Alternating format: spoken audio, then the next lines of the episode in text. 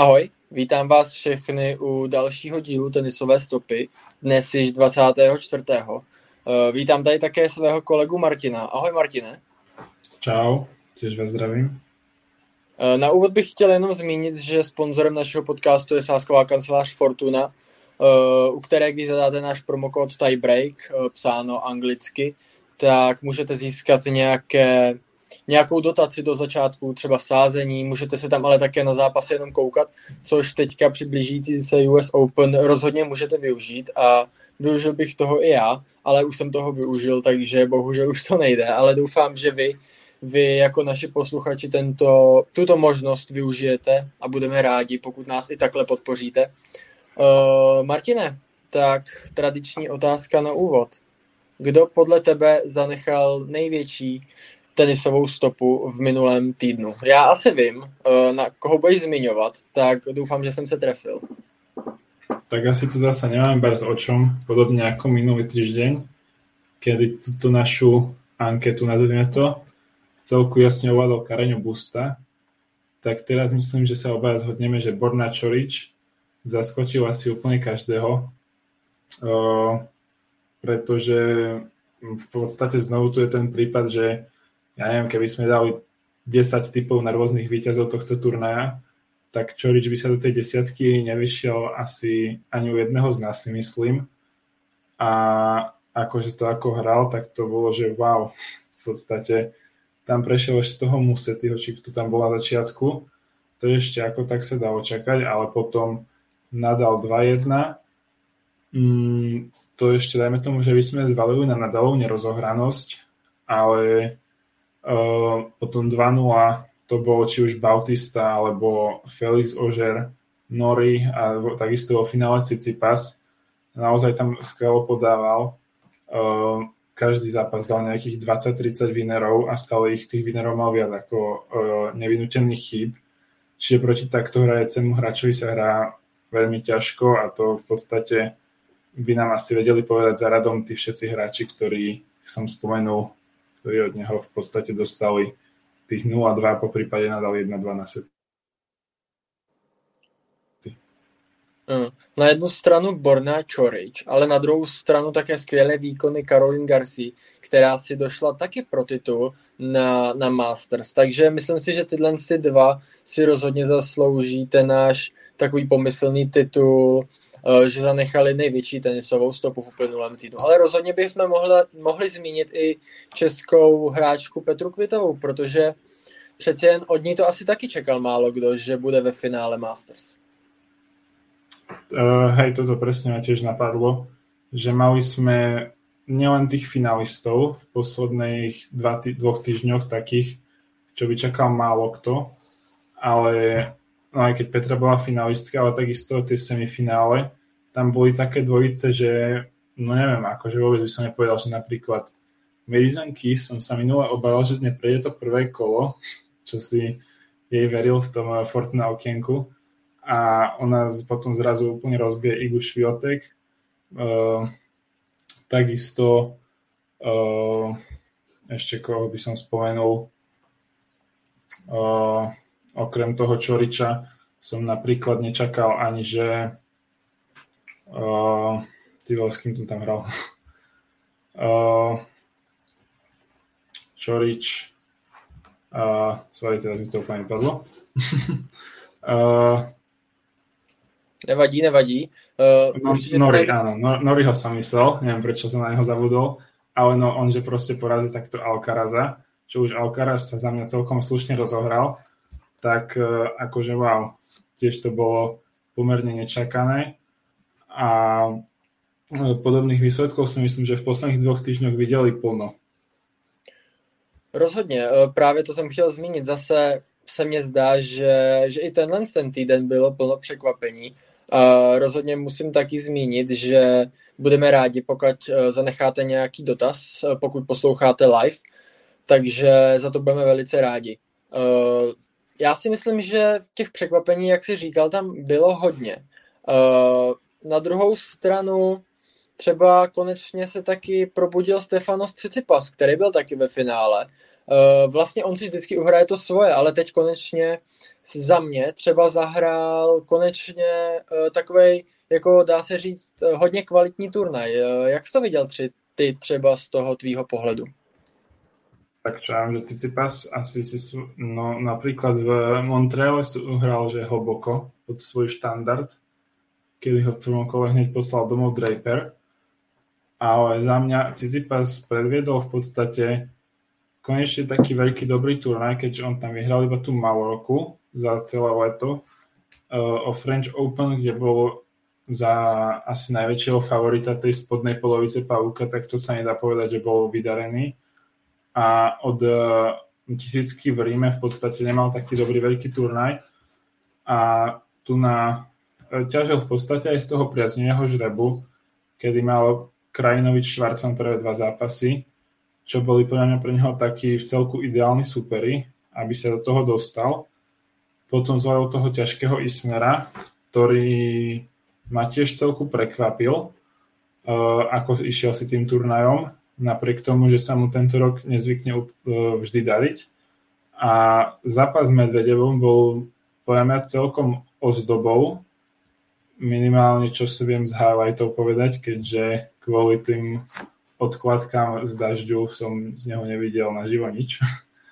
A, ale áno, Tsitsipas hral už konečne naozaj na úrovni takej, aký ten ranking má, možno aj o niečo vyšší, uh, pretože on tuším, že trochu klesol a teraz je už 0,5.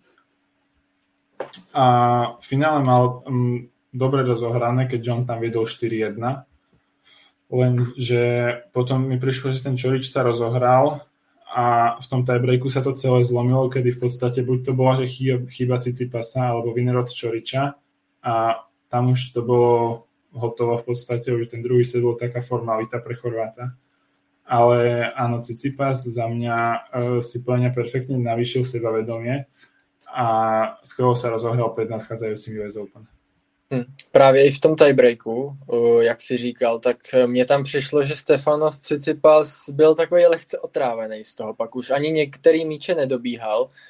Skončilo to jednoznačně 7-0 Eh, možná to bylo tím, že Čorič těm svým úderům dával jako extrémní sílu, protože někdy prostě Stefano Cicipas to jen tak vrátil a zdálo se mi, že Čorič byl v tomhle tom agresivnější.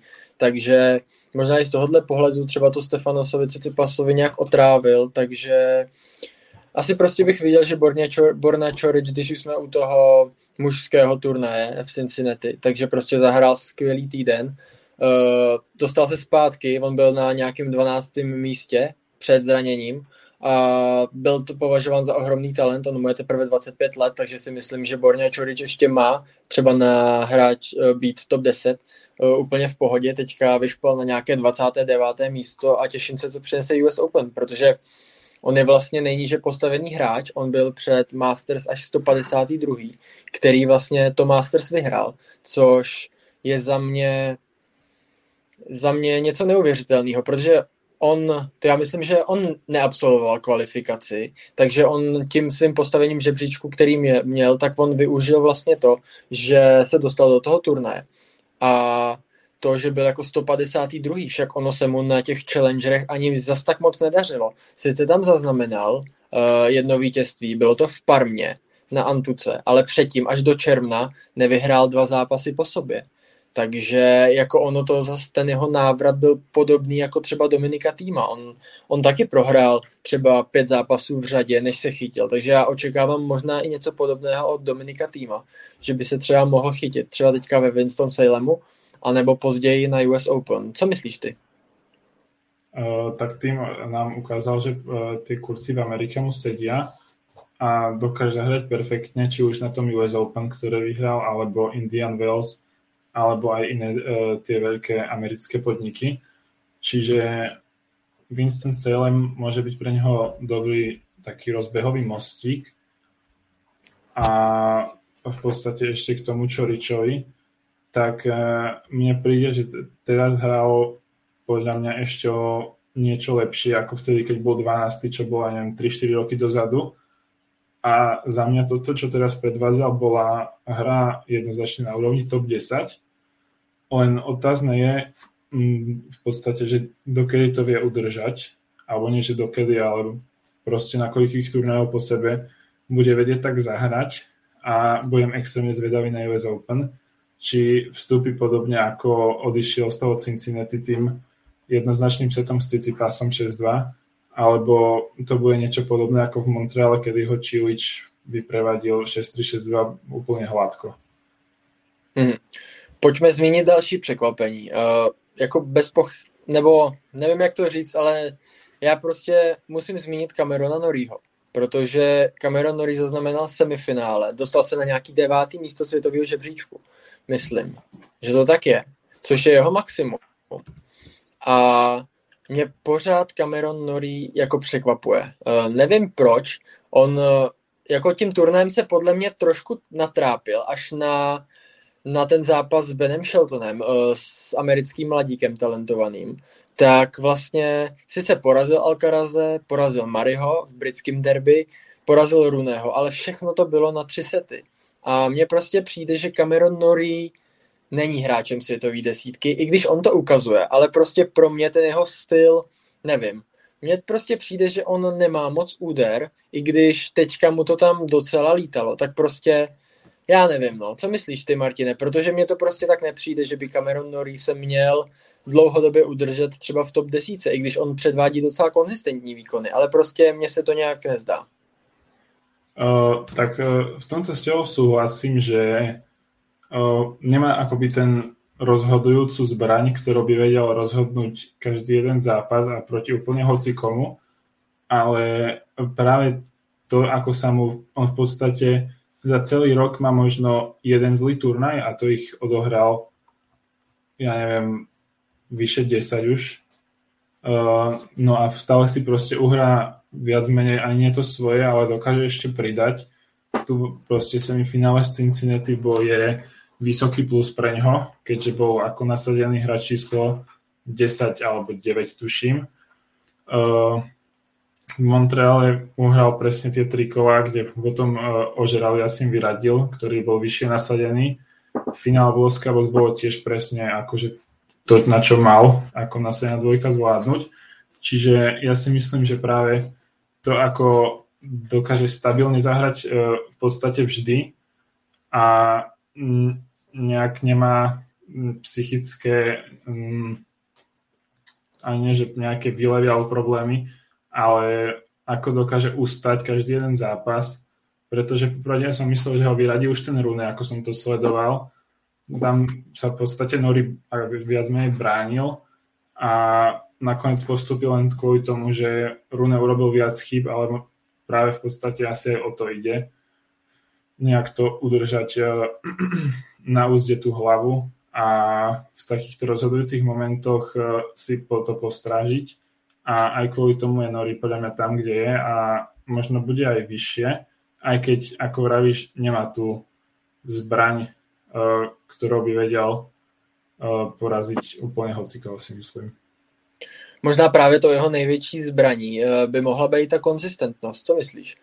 Protože on vlastně nemá moc uh, nějakých slabých chvilek uh, za ten zápas, se mi zdá, že, že prostě si hraje to svoje, využívá toho, když třeba soupeř není zrovna stoprocentní v ten daný moment a prostě Nori, Nori je vždycky ten stoprocentní. Takže mně přijde možná v tomhle tom, že že do té světové desítky patří, ale jenom tady v tom mi přijde, že, že většina hráčů, kteří jsou třeba mimo světovou padesátku, třicítku, tak prostě mají ty výpadky. Ale Nori se do té světové desítky za mě dostal asi tím, že on ty výpadky moc nemá, dokáže si uhrát to finále, semifinále a vlastně i přesto, že je takhle vysoko, tak objíždí poměrně velké množství turnajů.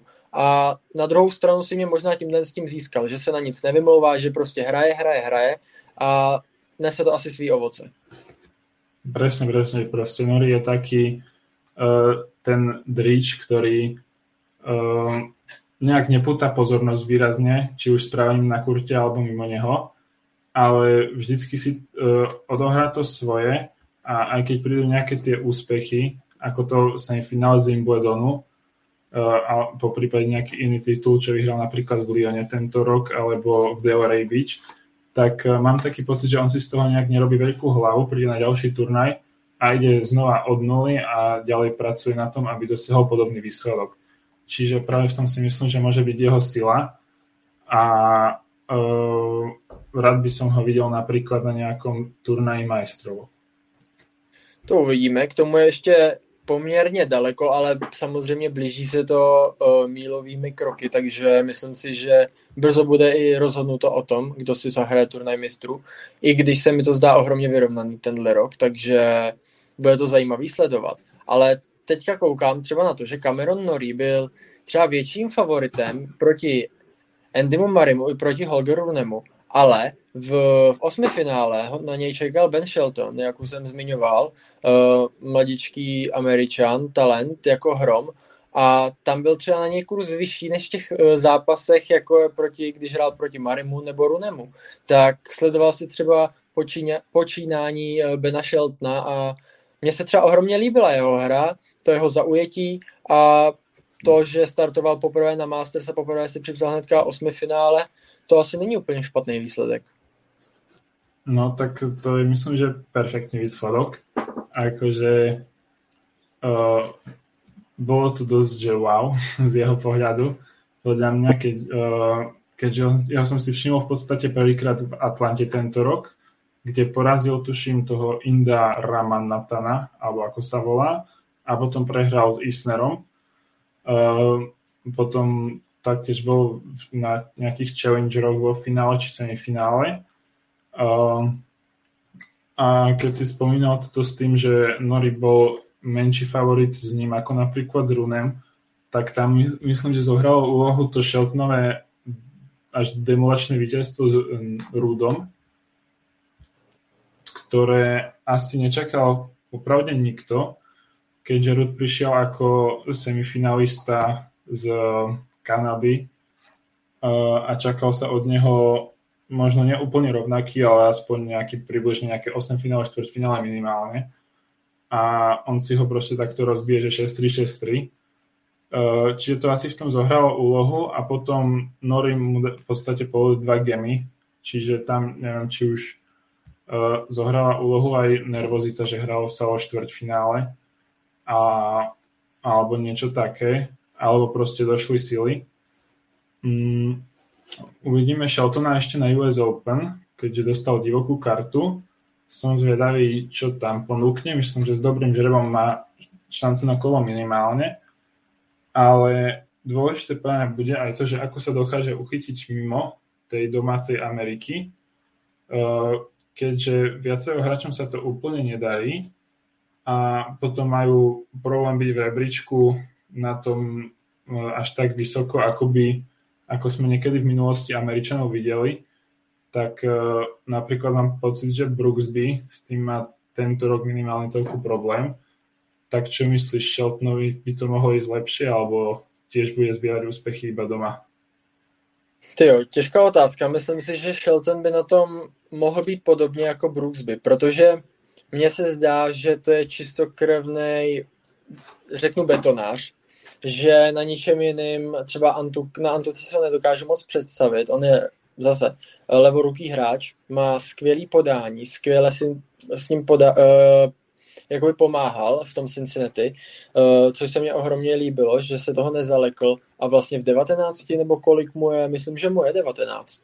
2002 je, se mi zdá, no, takže 19-20, takže v, už v tomhle tom věku takový drtivý podání, třeba lepší než Eh, hodně hráčů na okruhu v top stovce, takže já si myslím, že bude zaznamenat úspěchy hlavně v Americe, ale zase na druhou stranu v Americe je dost turnajů na to, aby mohl pozbírat nějaký body a třeba v té top 60 být a uvidíme, jak, jak si povede v Evropě. No. Možná třeba Hala by mu mohla vyhovovat, protože tam zaznamenal taky úspěchy, když jsem koukal na nějakým challengeru, takže to a ohromně jsem si na tu Antupu, no. Takže necháme, necháme se asi překvapit. I společně to budeme sledovat a myslím si, že budeme moudřejší, tyjo. Teď už nás žádná Antuka ani moc nečeká, ale asi v té první polovině toho příštího roku, kdy si myslím, že on teďka, on teďka je nějaký 171.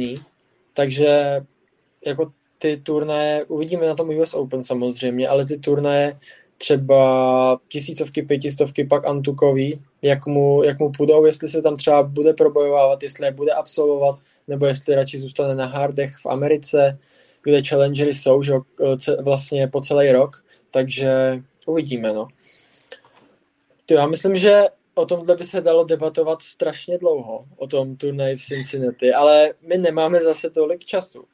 Uh, jako ještě se musíme pochválit za ten minulý týden, za ty typy, protože nám vlastně vyšlo skoro všechno, když si to tak vemeš. Vlastně všechno, úplně, co jsme říkali. Asi tak. Takže jo.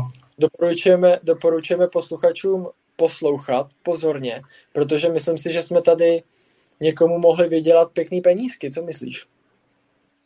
Tak uh, nemusím nič nič súhlasiť, uh, pretože ono sme vyberali, ja neviem, tí, všetko boli, ja neviem, o kurzy okolo dvojky a ono to popadalo jak nič. V podstate tam jediný problém, tuším, mal ten Shelton so Sonegom, neviem, či nehrali nejak tesný zápas a takisto Kecmanovič. Keys bola taká, že aj keď som jej neveril, tak to zvládla 2-0, nejak 7-5-6-3 alebo podobne a Tommy Paul ten to zvládol úplne na pohodičku. Čiže no to, toto sadlo. Uvidíme, či, s čím prídeme teraz. Uvidíme. dúfam, že, dúfam, že to tak pôjde aj ďalej, no.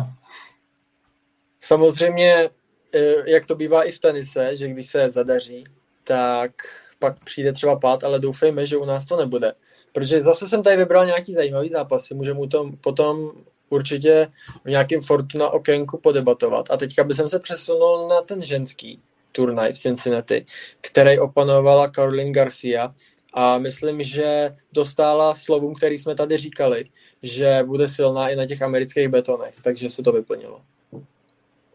Tak uh, Caroline Garcia v podstatě ukazuje, že, uh, že je neskutočnou univerzálkou a, a vyhrať famozně úplně všade keďže uh, pridala už uh, ten uh, do toho hetriku k titulu na tráve a na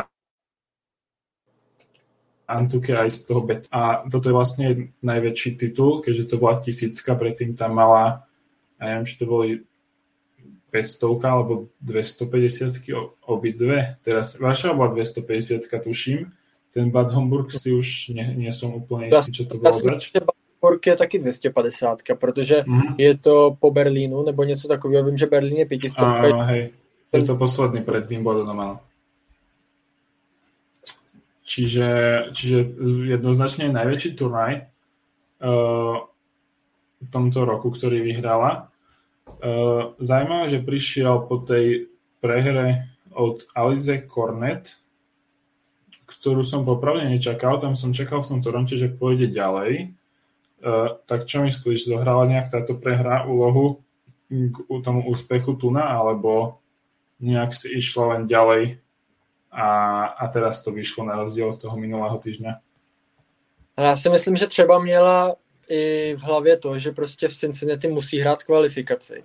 A třeba jí to nějak mohlo ovlivnit, i třeba jako přesun a takové ty věci. Takže jakože prohrála v Torontu, na, uh, byl to její první zápas vlastně na tvrdém povrchu, předtím hrála ve Varšavě, uh, tu 250, jak si říkal, tam vyhrála a pak zase, jak, jak to vždycky říkáme, že po výhře prostě přichází nějaký pád, takže to asi přišlo, samozřejmě to přišlo. A Elise Cornet je nebezpečnou hráčkou, což můžeš potvrdit. Ona taky dokáže zahrát proti prakticky každé soupeřce, navíc porazila třeba i Gušiontek, takže tam bych to viděl jako velice těžký los pro první kolo, pro Karolin Garciu. A ani mě to, jako samozřejmě, trošku mě to překvapilo, ale i možná ty kurzy to trošku čekali, protože 1,56 na rozetou Karolin Garcia nebyl zás tak malý kurz na to, aby byla tak velkou favoritkou, za kterou ji třeba považuje hodně, hodně lidí teďka v tom tenisovém světě. Takže,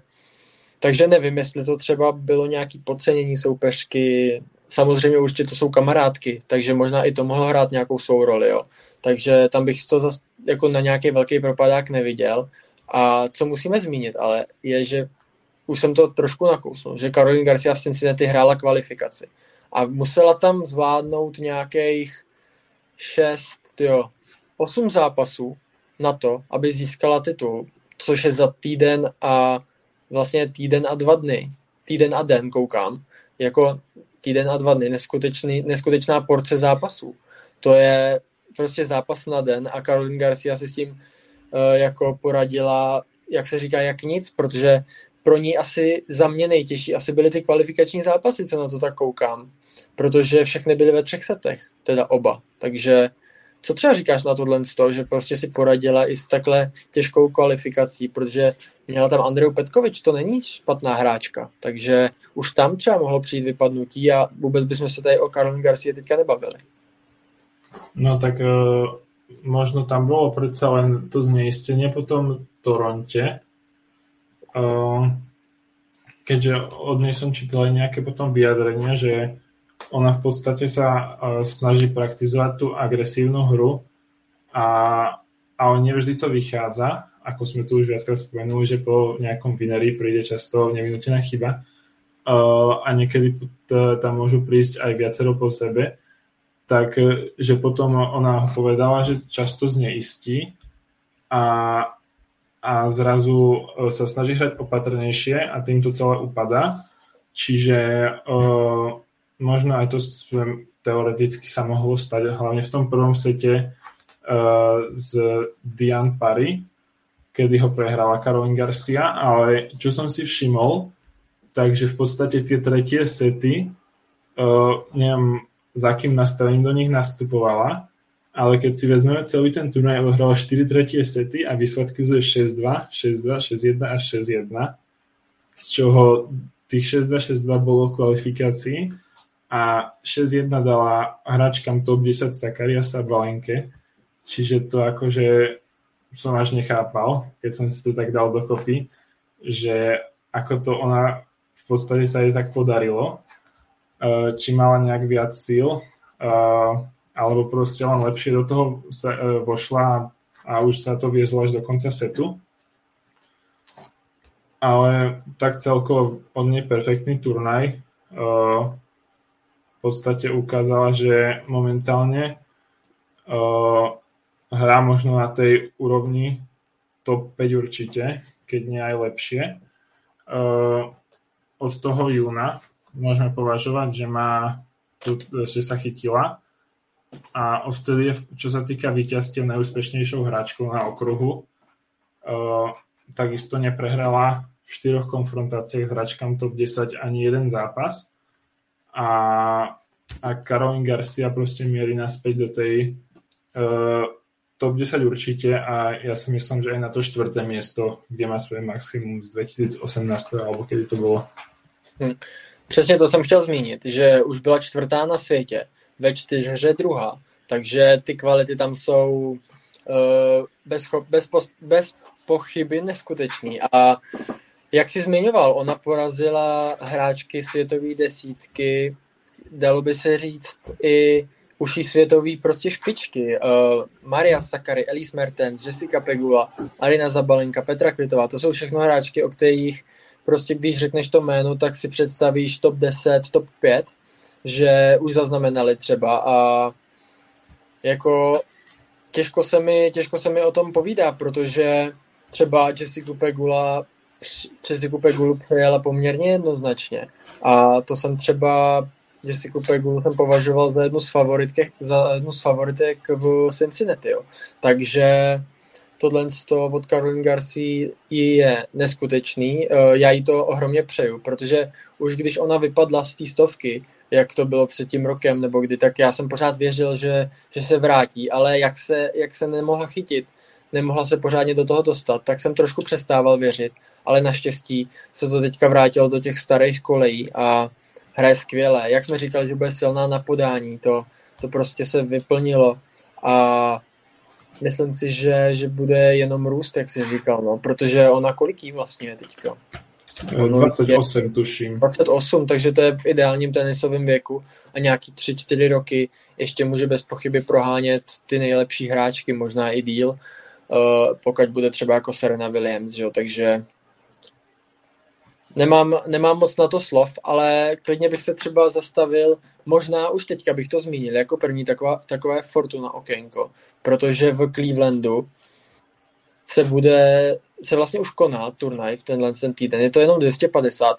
Je to tedy poslední přípravný turnaj před US Open a bude tam hrát uh, s Ludmilou Samsonovou. A já jsem si tady nemohl odpustit kurz 2.03 na Samsonovou. Možná bych to zkusil. Co myslíš? Tak eh, ja, mňa hlavne napadlo, keď som to videl, že či sa vlastne ten zápas vôbec uskutoční, pretože nejak mi neberie do hlavy, prečo by išla hrať Garcia Cleveland ešte po takomto turnaji, kedy poviem musí byť so silami, že keď nie na dne, tak poviem ešte pod tým dnom, lebo uh, ako si hral 8 zápasov za 9 či 8 dní, uh, je úplný masaker, z toho 4 ešte trojsetové a, a budúci týždeň je tu v podstate ten vrchol tejto časti sezóny, kedy každá hráčka, nielen tá top 10, top 20, kde už momentálne Karolín Garcia je, tak chce byť na tom čo najlepšie a celku mi neberie, že prečo by išla hrať teraz Cleveland, ale tak dobre. Zatiaľ, zatiaľ nám tento zápas svieti ako aktuálny a, a mal by sa konať už zajtra. Čiže no, v tomto mi neostáva s nič než súhlasiť, pretože nemyslím si, že Karolín Garcia dokáže uh, dať ďalší takýto turnaj po sebe v podstate hneď bez akejkoľvek prestávky. A, a Samsonová, uh, Samsonová má takisto v celku slušnú formu, keďže ona vyhrala Washington a do ďalších turnajov už nenastúpila, čiže ona je na víťaznej vlne. A tam by som veril Ruske, no. Právě přišlo mě to jako zajímavý kurz. Samozřejmě Karolín Garcia má formu, může to potvrdit i teďka v Clevelandu, ale jako ta hodnota tam určitě, protože, jak si říkal, unavená, eh, přesun vlastně má na to dva dny ze Cincinnati do Clevelandu, tak eh, pak právě jako únava může hrát taky svou roli, jo, takže jsem na to jako ohromně zvědavý na tenhle zápas. Možná bych se na něj i podíval, protože jako tenhle ten zápas dvou takových, uh, jak bych to řekl, dvou žen, který jsou jako ohromně stabilní na svém podání, protože jak Samsonová má skvělý podání, tak i Garcia, což už jsme říkali. Takže tohle by mohl být zajímavý zápas a nemuselo bys tam být třeba k vidění tolik breaků, mohl by to rozhodovat třeba jeden, dva breaky a to je vždycky takový za mě atraktivnější, možná než když víš, že si ty hráčky prostě breakujou, breakujou, breakujou, pak třeba jedna si podrží podání, jak to bývá třeba na Antuce někdy, jsou takový zápasy, tak možná tohle to mě přijde takový atraktivnější a mohl by to být jako velice atraktivní zápas.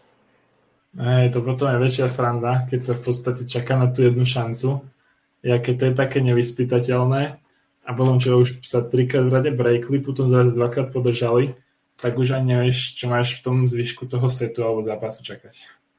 Přesně. Uh, pojďme na další hráčku, která hrála v Cincinnati skvěle. To je samozřejmě Petra Kvitová. Uh, za mě možná měla trošku lehčí los než Caroline Garcia, protože když se podívám na ty jména a srovnám je, tak asi Caroline Garcia musela měla takový větší sousta, co si musela ukrojit vlastně v té cestě za tím titulem. A bohužel pro Petru Kvitovou to ne, necinklo, to, ta, ta vlastně ta výhra.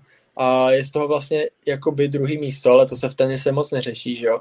Maximálně na olympiádě. Takže tohle je možná škoda, že Petra Kvitová nepřidala svůj, myslím, že 30.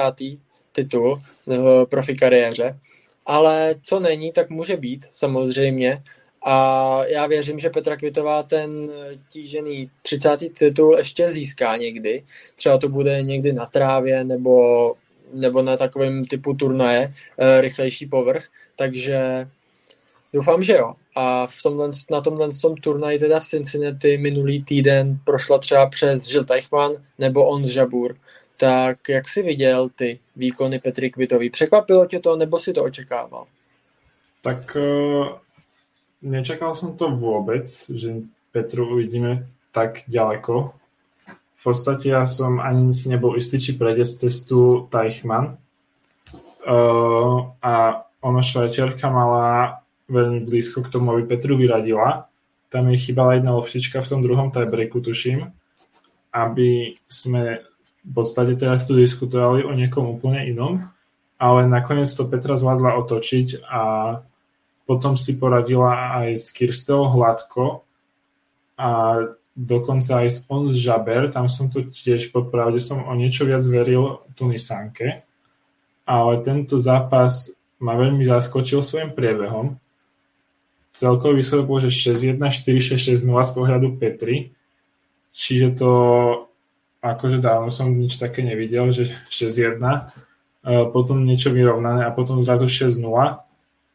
Tam prvý set som niečo sledoval a prišlo mi, že tam akoby on Žaber nejak nemala z čoho ani tak brať silu, keďže Petra je tam, prišla mi o mnoho razantnejšia, presnejšia a všetko ju tam ukončovala.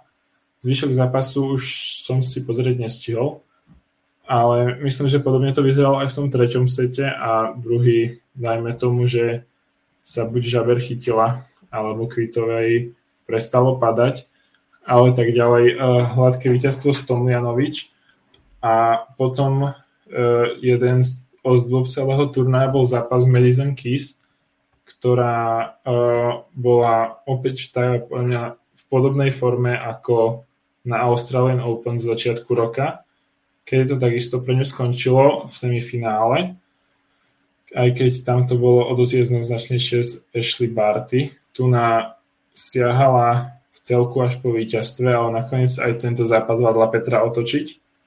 A toho finále to je za mňa veľká škoda, podobne ako Karolina Plišková minulé semifinále. Uh, aj keď uh, tu na Petra sa nedostala do žiadneho tiebreaku alebo niečoho podobného. Uh, ale tak určite si myslím, že cenný výsledok a dá to Petre silu ďalej. Si myslím, že aj v jej veku, čo je 32 rokov, už celkom ten pokročilejší tenisový, ďalej pokračovať a zbierať úspechy, či už ešte v závere sezóny alebo budúci rok. Třeba to přijde v Ostravě, jestli se tam Petra přihlásí, já věřím, že jo, že Ostrava znova nabídne někdy na začátku října, myslím, že to je, eh, že by to mohlo nabídnout eh, taky pestrý startovní pole, jako to bylo třeba minulý rok, ale o tom třeba v jiné tenisové stopě, nějaké budoucí, ale já bych doplnil třeba k tomu zápasu s On Jaber.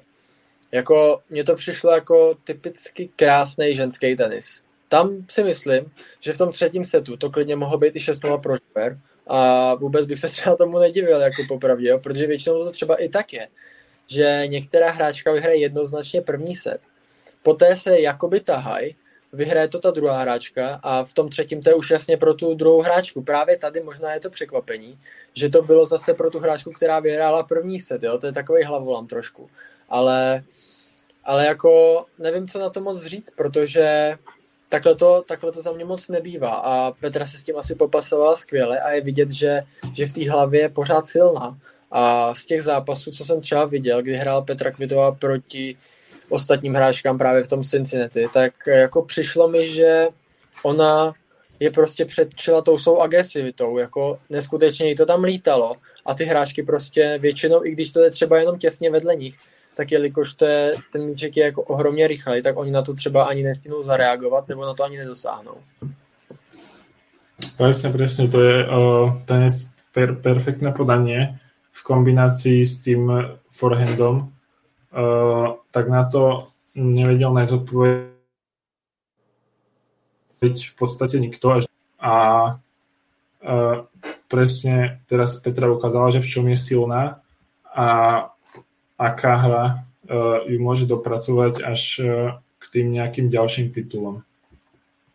Přesně tak. Eh, co třeba Arina Zabalenka, i přesto, že zaznamenala zase velké množství dvojchyb, jako to u ní je její zvykem, tak přesto dokráčela až do semifinále. Tak bylo to třeba pro tebe překvapení, že Arina Zabalenka byla až takhle daleko, protože jako porazila tam, sice měla v prvním kole volný los, vyhrála vlastně jenom tři zápasy, ale porazil Shelby Rogers, Shuai Zheng, tak co myslíš?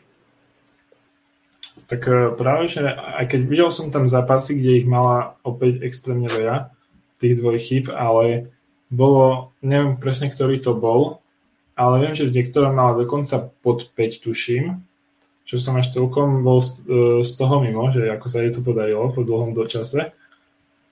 Ale tak Sabalenka si myslím, že ona hrá uh, celku vyrovnanie, aj, aj keď to podanie nejde úplne tento rok, tak uh, si to stále dokáže uh, tými svojimi tvrdými údermi uhrať zo zadu. A hráčky mimo z tej elitnej desiatky, 15 dokáže takmer stále poraziť, keďže ona tu má prehru teraz s Garciou, aj to na tri sety, predtým s Gauf, predtým zasa Kasatkina a Kudermeťová, čo ani jedna z týchto hráčok nie je nejaká, ja neviem, 60, 70 a podobne. Všetky sú to 120, 130. Čiže sa Valenka si drží tú kvalitu a, a jediné, čo jej chýba, je to, to nejak, nejaký ten uh, titul si myslím, alebo niečo podobné čím by podľa mňa získala to sebavedomie naviac a, a možno sa zbavila tých problémov aj na podania, pretože mám taký pocit, že sa stále točí dookola, že si uhra nejaké do štvrťfinále, semifinále, potom prehrá a ďalší turnaj to isté. Máš pravdu. Uh, Arena Zabalenka je za mě takový samostatný téma, o který by se třeba slušilo natočit samostatný podcast, protože tam by toho bylo ohromné množství, jelikož ona je skvělou hráčkou, je agresivní.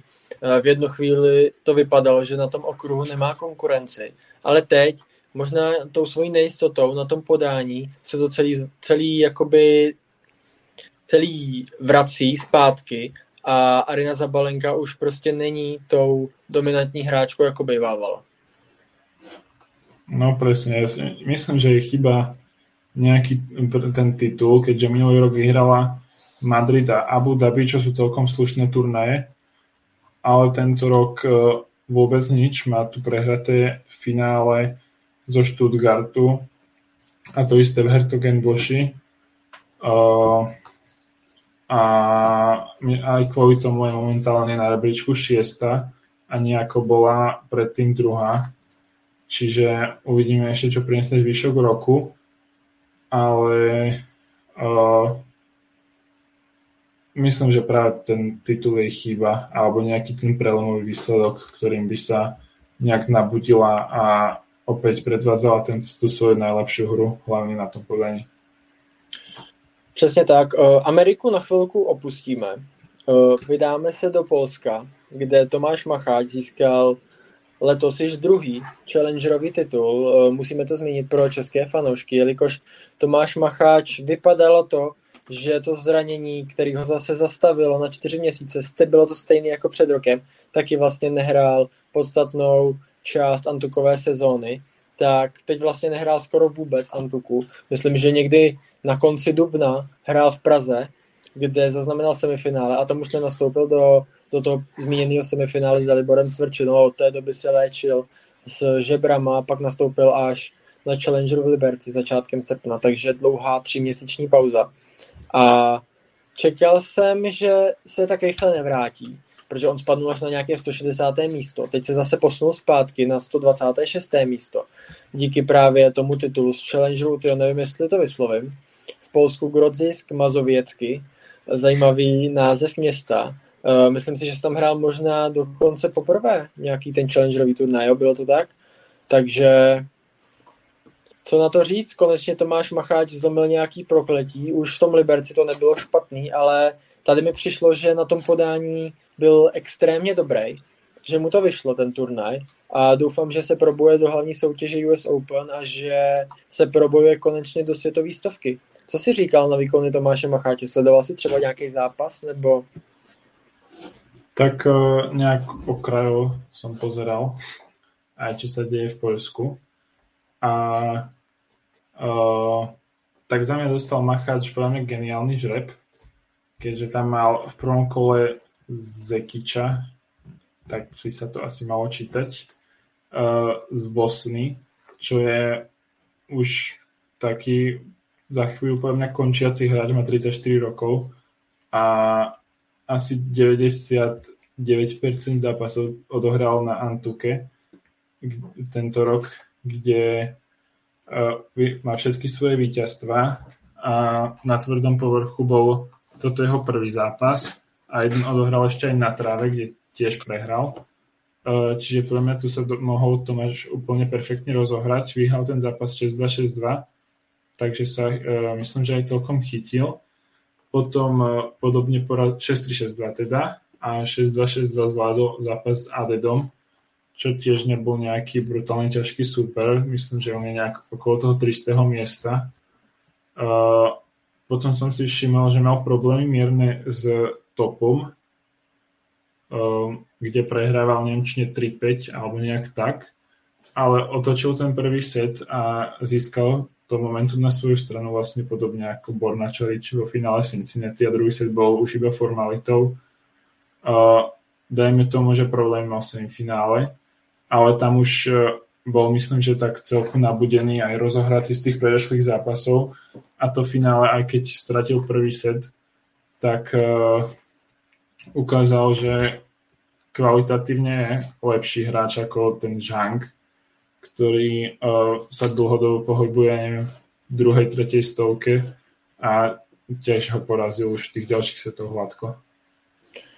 Uh, za mě ale ten Zheng, nebo asi se to tak bude vyslovovat, nejsem úplně čín, ale asi protože všichni vlastně tam jsou Zhengové, eh, na okruhu se mi zdá, Uh, tak tenhle ten hráč jako zaznamenal za mě jeden z největších posunů v této sezóně, protože on startoval, myslím, že byl až za 300 světového žebříčku a teďka je nějakých 138. On měl skvělou antukovou část sezóny, má to tam nějakých tyjo, 29-11, což je, což je poměrně slušný a i na tom tvrdém povrchu, jelikož za mě možná Číňani uh, jsou podobní jako Američani a hrajou hlavně na tom tvrdém povrchu, se mi zdá, protože třeba v Číně jsem Antuku neviděl, je tam hlavně tvrdý povrch, takže oni jsou asi na tohle zvyklí a on je takový agresivní. A bylo to vidět v tom prvním setu, kdy Tomáš Macháč nestíhal a bylo to 6-1. Poté asi trošku možná pozměnil taktiku Tomáš Macháč a asi to neslo svý ovoce, protože 6-3-6-2 ten třetí set zase už byl poměrně jednoznačný, takže Tomáš Macháč skvělý počin v Polsku a doufám, že to bude pokračovat, no, protože myslím si, že na tu světovou stovku má, teď to ukázal, jak už jsem říkal, byl poměrně velice kvalitní i na svém servisu, což bohužel jsem zas tak často neviděl, jelikož většinou tam někdy přijde nějaký třeba 3-4 gemy za ten celý zápas, kdy se mu to úplně nepovede. Uh, tak áno, že Machač úplne není známy nejakou tou svojou, uh, že by všetko si uhral priamým bodmi alebo podobne, ale tak za to v tých výmenách si to dokáže skvelo pouhrávať a teraz, ako si Raul presne ukázal, že E, kvalitatívne uh, patrí na lepšie turnaje ako sú Challengere, teda minimálne ak si udrží podobný level hry. A dúfam, že čo skoro sa uh, do tej stovky a vyššie aby mohol hrávať už aj tie lepšie turnaje. Hmm. Potom zmiňme jenom, že titul také získal Lukáš Rosol. Nebylo to teda na žádným nějak extra velkým turnaj, bylo to jenom na Futures, kde vlastně to obsazení ani nebylo nějak extrémně známý ty hráče. Maximálně, kdo mě tak napadá, taky Jerem Kim, který je považován za jednoho z velice talentovaných hráčů. Je to Švýcar, je na nějakým kolem pětistého místa na žebříčku, taky začal objíždět pomalu už ty challengery, takže maximálně třeba skalp tohohle hráče, to by se asi dalo říct, jako že, dobrý ale ten zbytek tam nic moc nebylo, všechno bylo víceméně ve dvou setech, takže Lukáš Rosol tam asi neměl moc konkurenci, i když třeba právě s tím Jeromem Kimem byl v roli outsidera mírního kurzu nějakým 1,97 a Jerome Kim 1,73, takže i sáskovky to třeba viděli, že by tam mohl Lukáš skončit, ale nakonec to celý vyhrál. A ještě bychom zmínili Brendu Fruvirtovou, která vlastně v 15 letech vyhrála už tyjo, třetí challenger po sobě, třetí ITF po sobě koukám, takže navíc ve finále deklasovala uh, soupeřku 6-0, 6-0. V 15 letech 271. místo na světovém žebříčku jako za mě slušný. Tak uh, asi sa na tomto zhodneme, že toto, čo predvádza uh, tento ročník 2007, je až na nepochopenie. Uh, v podstate takisto ako Rosov prešla celým turnajom bez straty setu. Uh, semifinále ešte by som podotkol, že 6-2, 6-1, finále dokonca 6-0, 6-0, čiže tam to muselo byť úplne že na jednu bránku a stúpa postupne čoraz vyššie a vyššie. Uh, za chvíľu by sa podľa mohla približiť ku svojej sestre a myslím, že v budúcom roku by sme ich podľa mňa mohli vidieť už aj spoločne na turnajoch niektorých. Hmm. Letos 37-7, to je jako neskutečný, e, vlastně i neskutečná porce zápasů e, na to, že je 15 let, tak vlastně už dá se říct na profi úrovni, takhle objíždí ty turnaje a jako jsem hodně zvědavý, kdy to dotáhne do světové stovky, protože pokud to takhle bude pokračovat, tak si myslím, že že to bude možná i příští rok a vůbec bych se tomu nedivil. Tak presne tu, uh, ako si rával, má tu síce plno zápasov, ale veľa z nich je takých, že ja neviem, 6-2, 6-1, 6-3, 6-1, 6-1, 6-0 a podobne. Ona tu má toľko kanárov nadelených, jak som u žiadneho hráča dávno nevidel. A uh, tým len dokazuje, že v podstate patrí už na tú vyššiu úroveň. Mohla by podľa mňa dostať nejakú kartu, ja neviem, e, na nejaký vyšší turnaj v Česku. Neviem, či sa to napríklad do tej Ostravy podarí, alebo nie. Ale tam by ma zaujímalo, že ako by zahral už s tou vyššou ligou. Ale uh, budúci rok sa tam myslím, že prepracuje, aj keby si to má uhrať sama presne takto. Pojďme teďka zpátky do Ameriky. Ty, co nás poslouchají live, tak pro ně máme jenom zprávu. Ty, co ze záznamu, ať už třeba na Spotify uh, nebo YouTube, tak teďka nemusí třeba 10 sekund poslouchat. Jirka Lehečka bohužel prohrál v prvním kole s Peterem Gojovčikem z Německa ve Winston-Salemu. Tak to je jako ohromná škoda za mě, že se Jirka Lehečka, že se mu vlastně nepovedlo navázat na ten skvělý turnaj eh, z Liberce a bohužel přišla prohra již hnedka v prvním kole, takže žádný posun žebříčkem asi moc nebude teďka. Tak uh, presne ako hovoríš, že uh, čakalo sa, že by Jiži mohol uh, ďalej pokračovať v tom, čo predvádzal v uh, kde neboli tie dobré výkony iba na tom Challengery v Liberci, ale aj na tých ATPčkách, neviem, ktoré boli uh, vo Švajčiarsku alebo niekde inde. Uh, jediné, čo tu mohol byť problém, podľa mňa, že to bol taký prvý zápas po dlhšom čase uh, na tvrdom povrchu a tá zápasová prax u Jirku nemusela byť ešte nejak taká, aby stačila na výhru v tomto zápase, tak snať sa to do uh, snad sa teraz ako tak do toho dostal a US Open už bude lepšie. No. Přesně tak. Bylo to víc než 10 sekund, ale uh, úplně to neodhad. Uh, trošku jsme se rozpovídali o tom, ale v pohodě. Jen pojďme třeba do toho znova Winston Salemu. Uh, tenhle ten turnaj vlastně to je jediný mužský turnaj, který se hraje na okruhu ATP, je to teda 250 a potom se hrajou nějaký challengery v Americe zase. Uh, I v Thajsku se hraje, jsem koukal, a vlastně i v Praze se hraje Antukový challenger, který sice není moc dobře obsazený, ale rozhodně tam můžete zavítat, je to v Praze na spojích, myslím. A pak se hrajou dva WT 250 v Clevelandu a v Granby. V Clevelandu to je, myslím, druhý ročník, tam minulý rok vyhrála Annette Kontaveit a začala tak svou šňůru vlastně do, do světový, na, na pozici světové dvojky, dal by se tak říct. A v Granby to je první ročník turnaje. Takže asi jenom takhle lehce a teďka pojďme na konec našeho podcastu a na nějaké to Fortuna okénko. A samozřejmě si tam připomeneme nějaké zápasy. Jeden už jsme připomněli z Clevelandu, kdy vlastně Ludmila Samsonová bude hrát proti Caroline Garcie. Takže to už jsme říkali.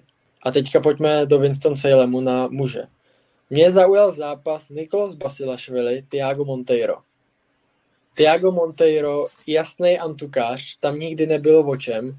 Eh, tvrdý povrch sice dokáže zahrát, ale myslím si, že ho v oblibě moc nemá a nikdy prostě na něm eh, nebude nějaký extra dobrý hráč. A kurz na Nikolose Basilašvili je 2,45. Tak co myslíš, mohl by Nikolos Basilašvili zaznamenat konečně po dlouhé době nějaký trošku povedený turnaj?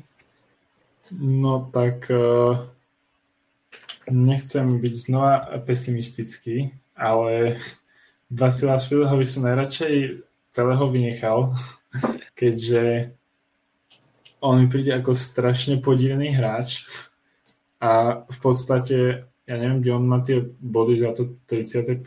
miesto, ktoré momentálne má, ale za celý rok mal jeden dobrý turnaj, došiel do finále, zvyšok buď hneď prehral, alebo druhé kolo, maximálne tretie na Wimbledone, ale tak tam aj tak žiadne body nedostal.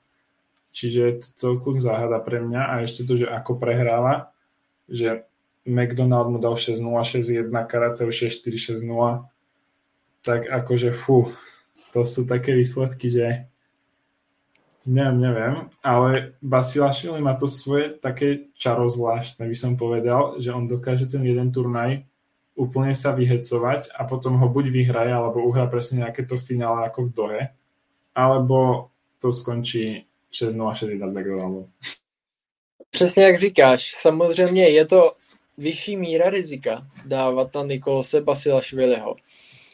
Ale ale jako já bych to zkusil za ten kurz, protože myslím si, že Nikolas Basilašvili je hrozně kvalitní hráč.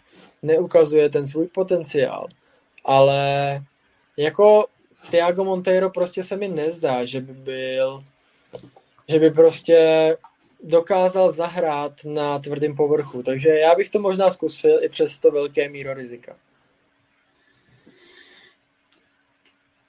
No, dobré. tak ďalší načovali, že mňa celkom zaujal napríklad Kyle Edmund s Echeverim, kde na Edmunda je 1-6, čo si myslím, že by britský hráč mal zvládnuť, aj keď ešte pre mňa není v tom optimálnom svojom rozpoložení a ešte sa stále hľadá, ale tak Echever je uh, čistý antukár a na harde si nemyslím, že s Edmundom bude mať nejaký že Edmund s ním bude mať nejaký veľký problém. Edmund už si nejaké tie víťazstva pripísal a podľa mňa by s tým Echeverim mohol aj ďalšie, čo myslíš? Jo, tenhle ten kurz je taky zajímavý. Je to možná, není to takový riziko jako Nikos Basilašvili, bych řekl. Takže tohle možná se vyplatí více zkusit, protože to je spíš taková, dalo by se říct i jistota, ale 1,63 není zas takový kurz, aby se tomu dalo říkat, že to je jasný zápas. Většinou ty zápasy, kdy je jasně daný favorit, se pohybují třeba kolem 1,3, 1,2. Takže tohle, tenhle ten kurz je poměrně ještě zajímavý a za mě má tu hodnotu jelikož, jak jsi, jak jsi zmiňoval, no, Echeverry je hlavně antukář a vlastně nic jiného skoro nehraje, jo, takže tam si myslím, že Kyle Edmund by měl zvítězit, pokud se chce dostat zpátky tam, kde byl před zraněním. A možná poslední zápas bych zmínil. Kubler, Kvon. Uh, na Kvona 2-0-3. Já bych, já si nemůžu pomoct. Mně se Kvon tím jeho stylem hry poměrně zamlouvá. Samozřejmě o Kublerovi jsme říkali, že že vlastně má tu formu, nebo měl tu formu minimálně na trávě a teď přišla třeba prohra s Radu Albotem, s Gajronem. Teď se porazil Fuxoviče, ale Fuxovič na tom není buchví jak dobře. Takže tady bych možná viděl hodnotu v kurzu na Kvona. Co myslíš? Tak uh, to si myslím, že tiež Kvon je za mňa lepším hráčom ako je Kubler. E, ešte k tomu tu už porazil Altmajera, celku hladko 6-1-6-4 čiže rozohraný bude a aj keď Kubler síce tiež, keďže tu hral tú kvalifikáciu, ale ono, Fučovič sa dostal uh, do súťaže neskôr ako uh, lucky loser a ten zápas prehral tak, že 4-6-0, čo sa mi úplne nezdá, že by až tak mal Fučovič s ním dostať. Čiže ťažko povedať, či to nevedel už dopredu, že sa ako ten lucky loser tak či tak dostane a Kvon preto bude určite tak či tak do, za mňa dobrý typ. Přesně tak. Uh, blíží se nám US Open, ale to asi ve větší míře probereme až v příští tenisové stopě. Jen bychom mohli zmínit, že v prvním kole kvalifikace na sebe narazí bohužel pro české fanoušky jak Tomáš Macháč, tak Zdeněk Kolář. A tyhle si dva se střetnou v prvním kole, což je za mě ohromná škoda. Ale myslím si, že pro Tomáše Macháče to je jeden z nejlehčích losů, co může být, protože na, na jednu stranu Zdenda Kolář nezažívá úplně nejlepší období a na té Antuce, která je jeho asi nejsilnější, tak teď v poslední době zaznamenal ohromný propad. Tak tam Macháč bude asi jasným favoritom a keď sa nič veľké nestane, tak by to si mal tú formu preniesť, aj keď ako Jiži Lehečka ukázal, že to je najľahšie, tak tam asi to bude Machač, kto bude postupovať ďalej, si myslím. Hmm. Já teď koukám jenom na ten los, jelikož už je to oficiální, teďka ten mužský a teďka koukám na nějakýho Čecha, ale momentálně teda nemůžu, nemůžu nikoho najít, ale jako jsou tam hodně zajímavý jména, hodně zajímavý zápasy už v prvním kole, takže si myslím, že je na co se těšit a kvalifikace na US Open bude velice zajímavá.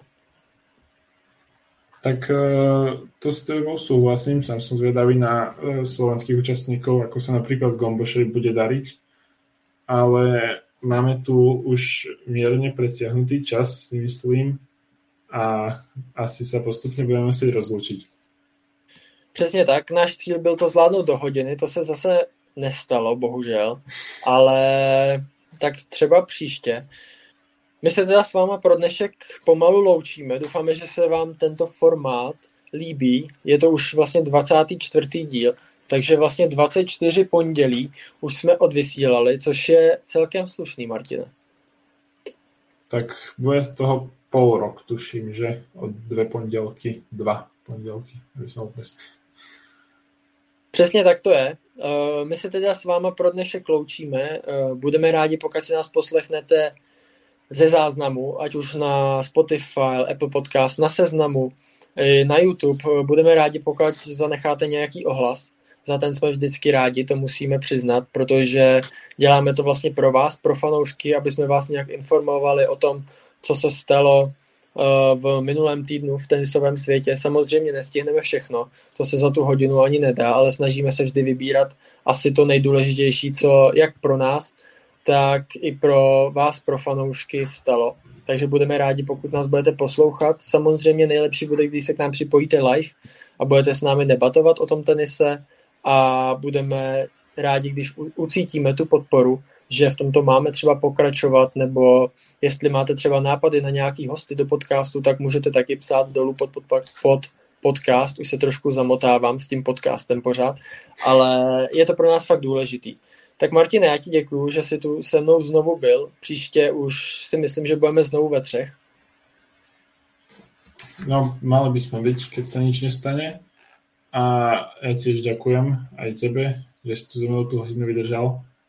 A, a ďakujem všetkým poslucháčom, ktorí tu boli tiež.